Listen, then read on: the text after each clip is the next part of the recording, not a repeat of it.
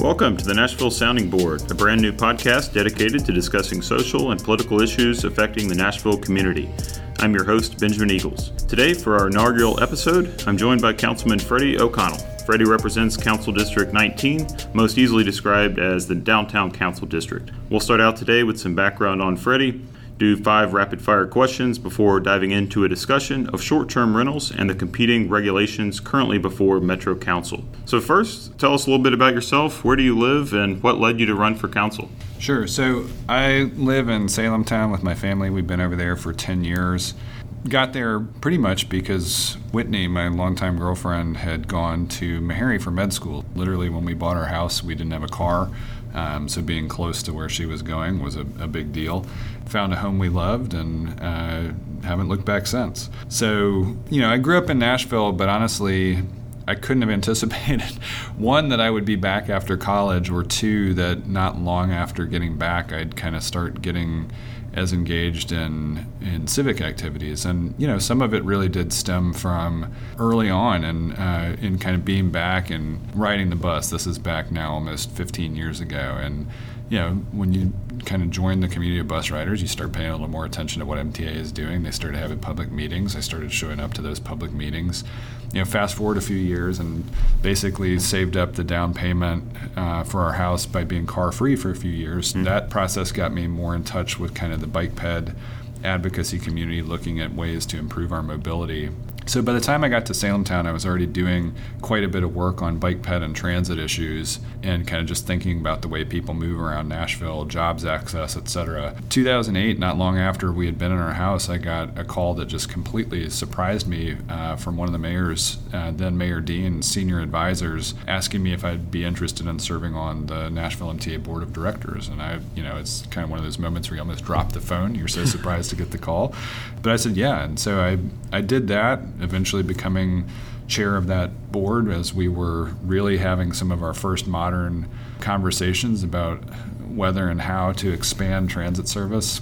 Doing that, and then you know, I think some people knew by the time I got to the neighborhood that I had already some familiarity with departments and metro and all that, and all of a sudden it was like I was being tapped to take on a leadership role in the neighborhood. So by the time 2015 rolled around, I really had some people who were influential in the work that I had done encourage me to run. So now we'll move on to the rapid fire questions. What's the first site you check in the morning?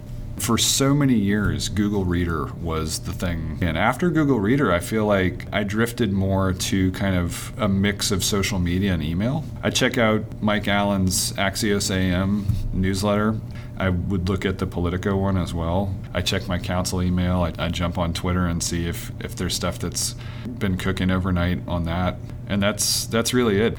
What do you say, Preds, Titans, Sounds, or soccer?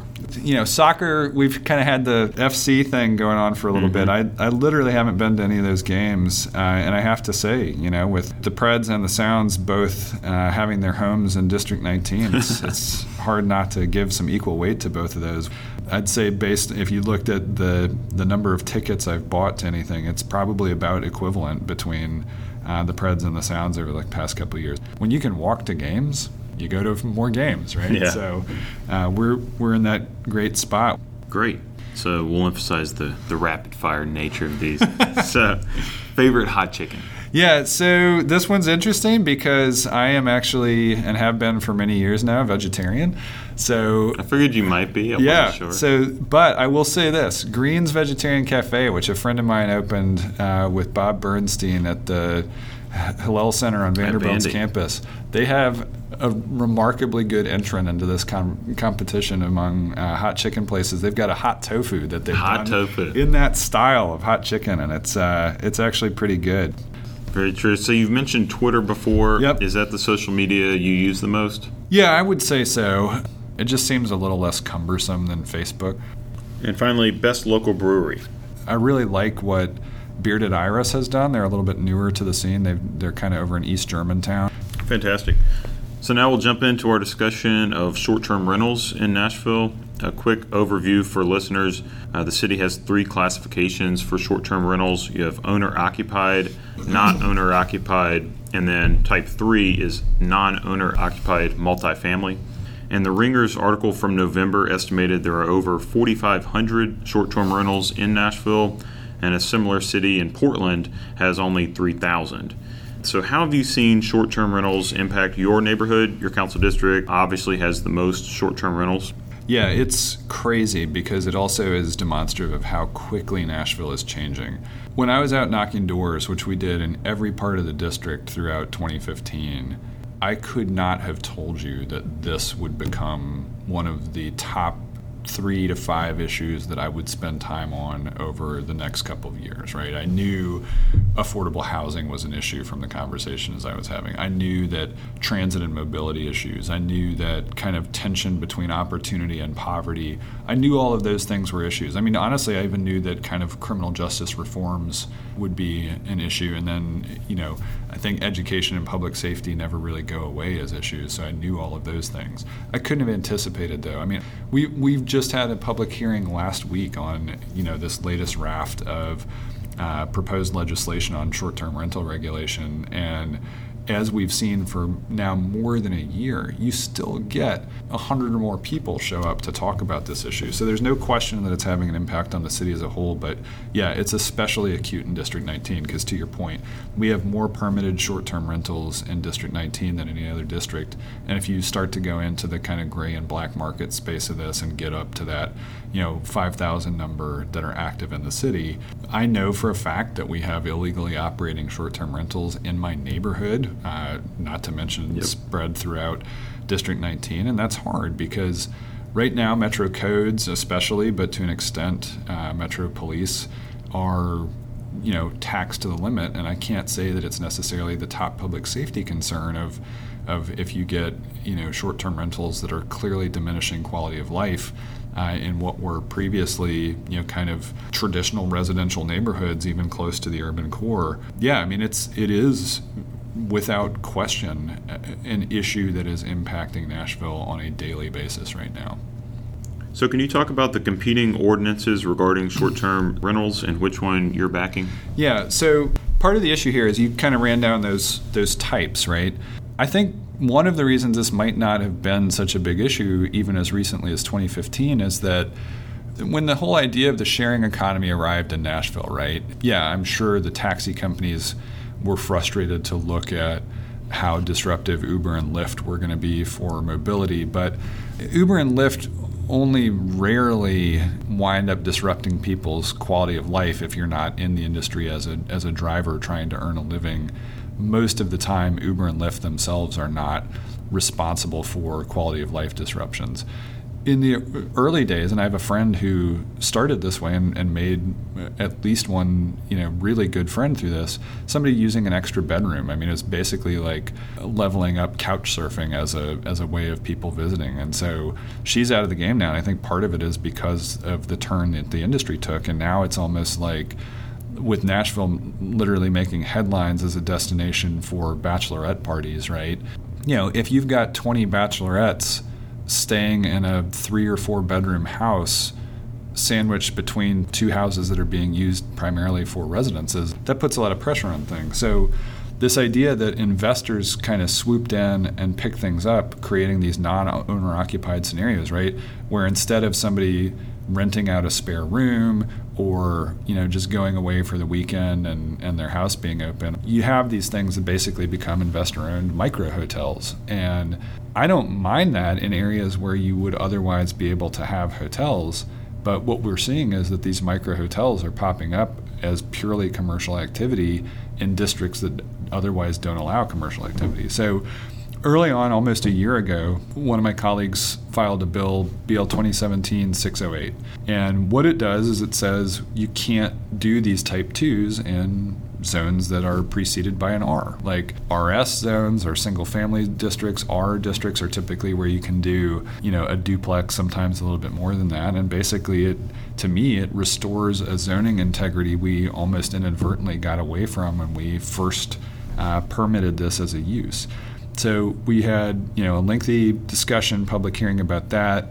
Uh, the vice mayor finally stepped in. I think after fearing that Nashville, unique among places in the state of Tennessee, would get preempted on its ability to regulate these things and said, whoa, whoa, whoa, okay, after the first part of this session of the General Assembly last year, uh, when it looked like they literally were going to only target Nashville uh, in terms of this, you know, in, in, terms of how the industry lobbied at the state level, they were going to strip, of, strip us at least temporarily of our right to regulate the industry he said, let's convene an ad hoc working group of this with a group of council members to kind of see if we can come up with some compromise legislation.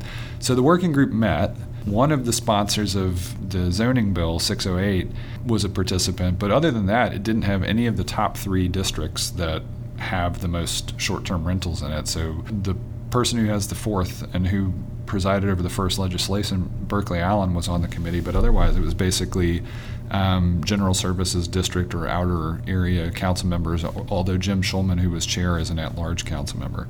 Well, it's hard for me to think of the bill that they produced, BL 2017 937, as a compromise because it didn't incorporate any of the recommendations brought to the table by neighbors. And so 937 is now out there. Basically, it lowers the cap in the outside of the urban uh, zoning overlay from 3% to 1%. So basically saying in these outer areas of Nashville, we're not going to allow these things to accumulate at a density that they do right now.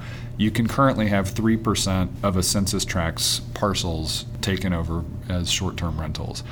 You know, I think that's unfair just out of the box because it says, hey, this area where we're seeing the greatest amount of problems, we're not going to take take on that challenge. What we're going to do is mm. say we're going to prevent that from coming into these other areas of the city. So I think that's problematic in that it creates this distinction and almost intentionally ignores the area where the problem is the greatest.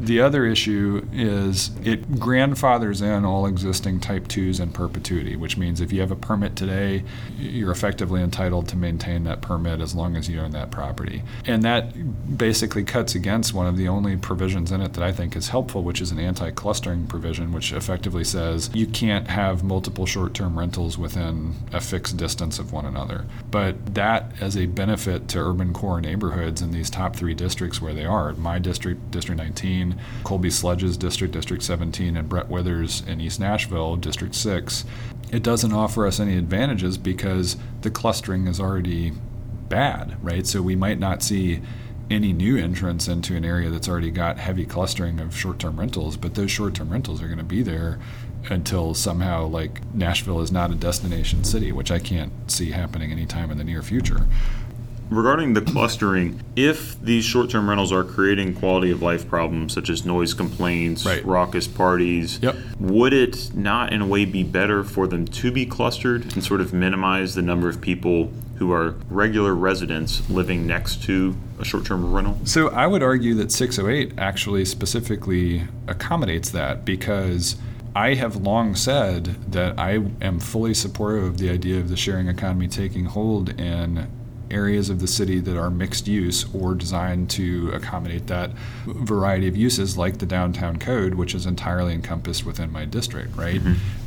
The moment 608 passes, people are going to be incented to look to those areas for clustering, and frankly, those areas are where clustering is probably the most appropriate. If you've got an R in front of the the you know your zoning for your parcel, though, I think it's reasonable to expect that you're not going to be faced with a hotel next door.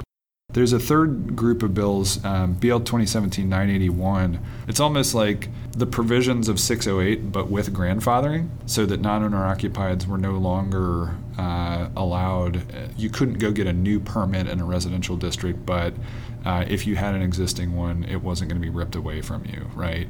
I will personally say that I think the grand like grandfathering in perpetuity instead of a phase out is kind of a non-starter for me. So I am I continue to maintain both my sponsorship and my support of, of BL 2017 608. I do not support either BL 2017 937 or 981.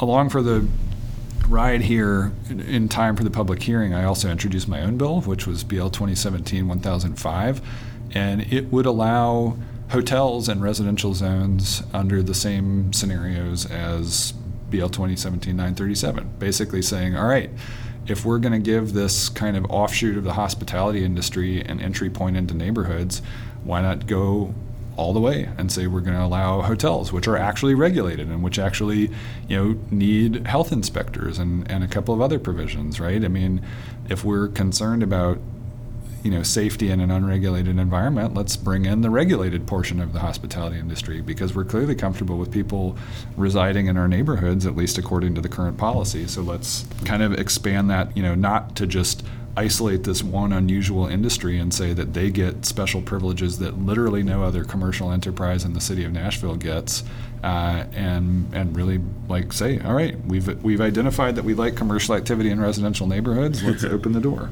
A little uh, bit tongue in cheek. I would say it was a provocative bill, but it, it really is to raise the point of if you're if we're going to defeat this one, which it did die on second reading, why are we going to allow this one industry an opportunity to effectively prey on residential neighborhoods in a way that we don't allow any other industry to? Sure. So as you see it, is the goal and should the goal be to limit the number of Airbnbs outright? Or should our goal be to go after the bad actors, the noisy parties, the drunken bachelorette groups, the people causing disturbances? So, you know, I don't I don't necessarily know that it's a simple either or. I think mm-hmm. first of all, we need to answer this question of if we want commercial activity in our neighborhoods. Council just voted to shut down a spot zoning that would have allowed a home based music studio to continue operation and did right. the same thing for a home based salon, right? Mm-hmm to me, that's a statement that council representing the interests of the city of Nashville does not want commercial activity by and large, even if it's a music city type of industry like a home based studio in residential neighborhoods right now. I think the only reason we're still having a conversation about whether or not short term rentals should be there is because of this threat of state preemption that has loomed over the council. And frankly, I'm not here to do the state's job for it preemptively by by failing to pass policies that are right. appropriately protective of neighborhoods. So I think there's that zoning integrity issue, right? We need to answer this question of whether or not we want commercial activity in zones that have historically, uh, you know, throughout the history of Nashville been residential. Separately from that, but you know, not I mean, I'd say that is a thing that we need to establish in terms of public policy. So I will I will continue working through Tuesday to try to pass 608.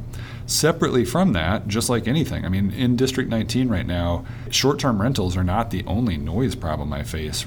Yeah, I need enforcement. And right now, I continue to deal with this challenge of Codes doesn't want to do it. They point the finger to police. Police don't want to do it, so they point the finger back to codes. We really don't have a great enforcement mechanism in place right now, and so I think we need the you know the policy framework to be correct for short-term rentals in particular, but the enforcement issues we are dealing with as a city right now go way beyond just short-term rentals and kind of bad actors in that space. It's a it's a bigger conversation that we need to have. I do think that we're in, in better shape than we were last year in having uh, codes have access to host compliance, which is software that kind of monitors the industry and can help uh, administratively, you know, tackle things like uh, the bad faith operators, people operating without a permit, people violating the terms of their permits, et cetera. I don't know that we need to necessarily cap the overall number of short-term rentals as long as we get the zoning policy right on it and ensure that you know type ones are the only type allowed in residential neighborhoods. I think the best case scenario here would be, and it's tough to regulate this, if the owner is present that's probably as good as you're going to hope for for how the sharing economy is administered, right? And at that point, I don't I don't really care on the upper bound or, or you know how many days a year that somebody is renting out their home as a as a short term rental. If if the owner is present on site, that's the best case scenario frankly, if the industry were self policing or self regulating in any meaningful way, we wouldn't still be having this conversation, right? If they had dealt with the bad actor, we might still be talking about the zoning thing. But this whole issue of, of bachelor party houses and, and you know the clustering thing wouldn't be such a big deal if people weren't just using this stuff to rake in money at the expense of quality of life for people who had lived there in some cases for as much as 20, 30 or more years, right? Sure. Currently, short term rental permits are $50 a year. Would you be in favor of raising that permit cost and use that revenue towards enforcement? You know, I think that's probably worth um, some consideration. Here's what I'll say. All right, if we raise those fees, ultimately, until we kind of solve this problem of is it codes, is it police who is kind of supposed to be at the front end of enforcement, $50 or $500, hiring is not the issue. It's kind of, it's not the chief issue anyway. It's kind of what is our actual strategic approach to enforcement well, issues. maybe raise the fines as well. Yeah, I mean fines. Fines is a big deal. We saw our first ten thousand dollar fine uh, show up in a news report recently.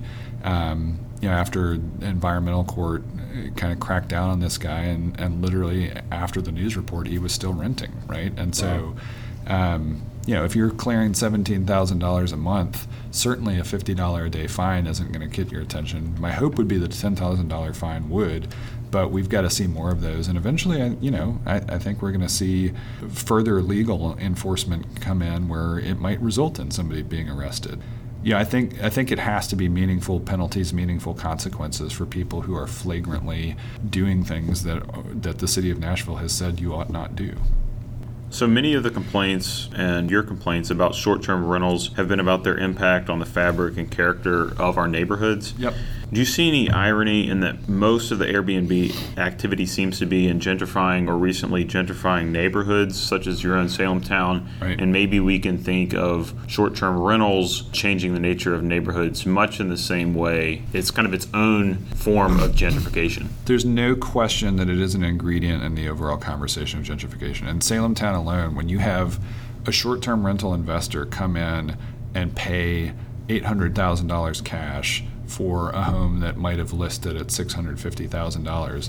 Not only is it impacting comps, which affect overall affordability in the area, but it also is actually taking that house out of our housing stock. I will say up front, I am not looking to ban short term rentals in the city of Nashville, but it is absolutely affecting both affordability and the kind of the way the neighborhood changes in a, in a gentrification perspective.